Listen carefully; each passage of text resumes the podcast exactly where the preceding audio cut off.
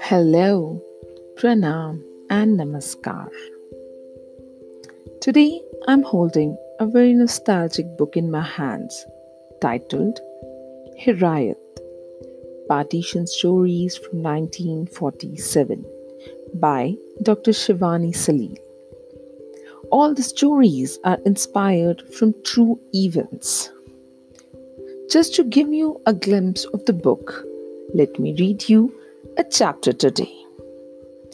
Chapter 7 Hiraeth The Longing.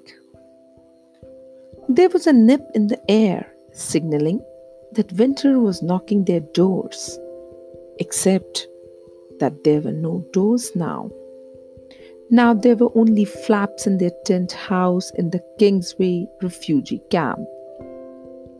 This camp had been home from the time they had set foot in this new city. Taro smiled wryly to herself. This time of the year back home, she stopped short there. Kotadoo was no longer home, they told her. It was in Pakistan now. Hindustan, India, this camp was home. At least till the time they would be told to relocate. Her heart ached. The cool air here seemed bereft of the warmth and excitement of festivities.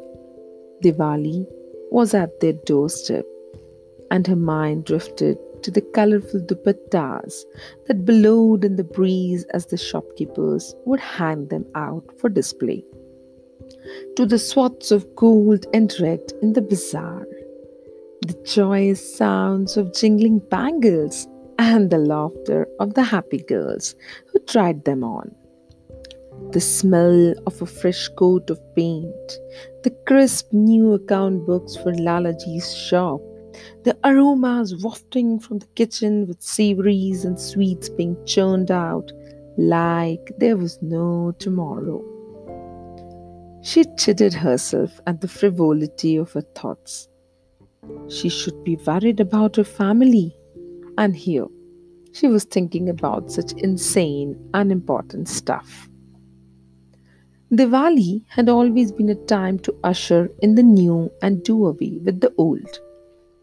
But this time around, it had been taken way too far.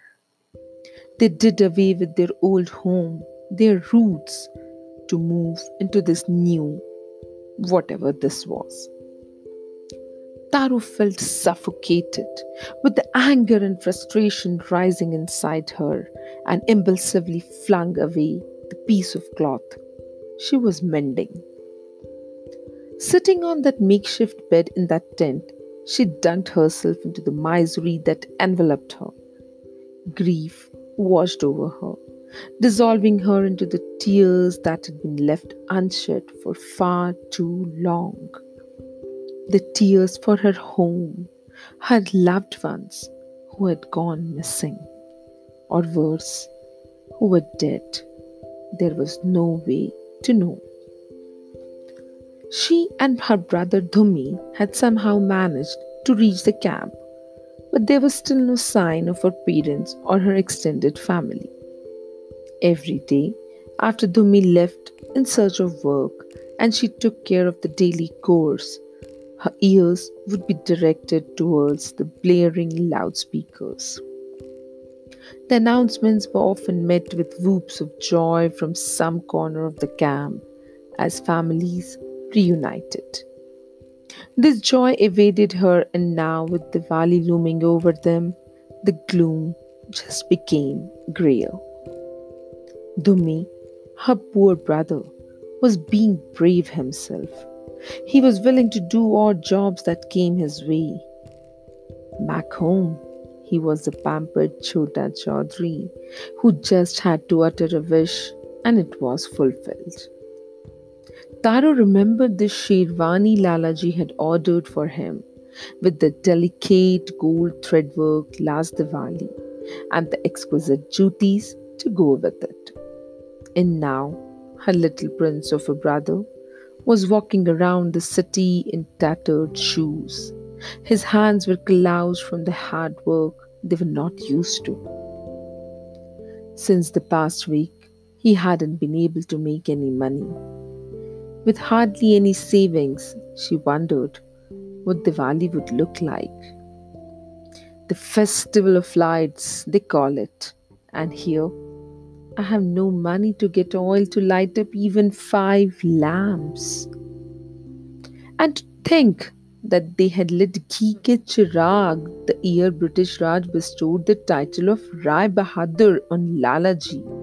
Laddus and jalebis were the stuff dreams were made of, when even the humble kheel and batashe were out of reach now. The now familiar guilt swept over her again as she admonished herself about thinking of Diwali. There wasn't a waking moment when she didn't think of them, and though the thoughts of the festival were meant to distract her, she just ended up feeling even more depressed and, of course, guilty. Tired of it all, she finally got up to clean the mess she had just added to. If nothing else, I should at least clean up for the festival. What was it that Ma used to say?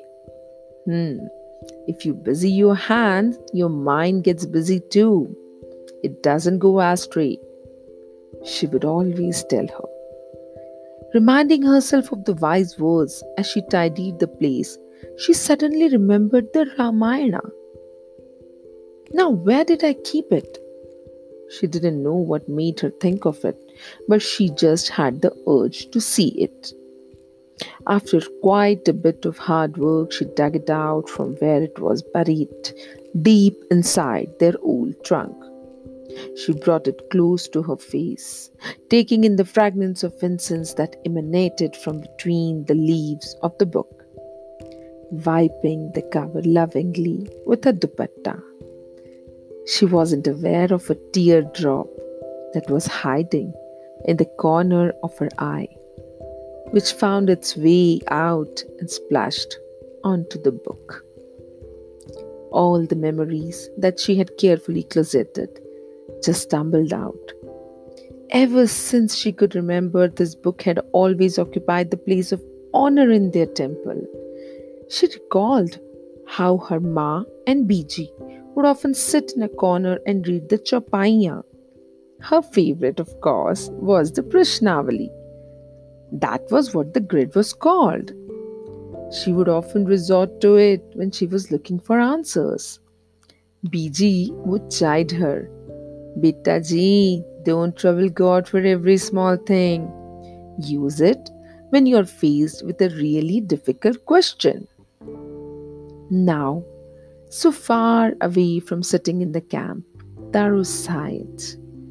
Biji, now there are so many questions to ask. Which one should I ask first? That in itself being a question. Flipping the page to open the grid. Her eyes widened in surprise when she reached the page she had been looking for. There, safely pressed between the pages of the holy book lay ensconced a new, crisp five rupee note. Taking out the note, all she could do was to touch her forehead to it reverentially as she looked up, offering a silent prayer to God.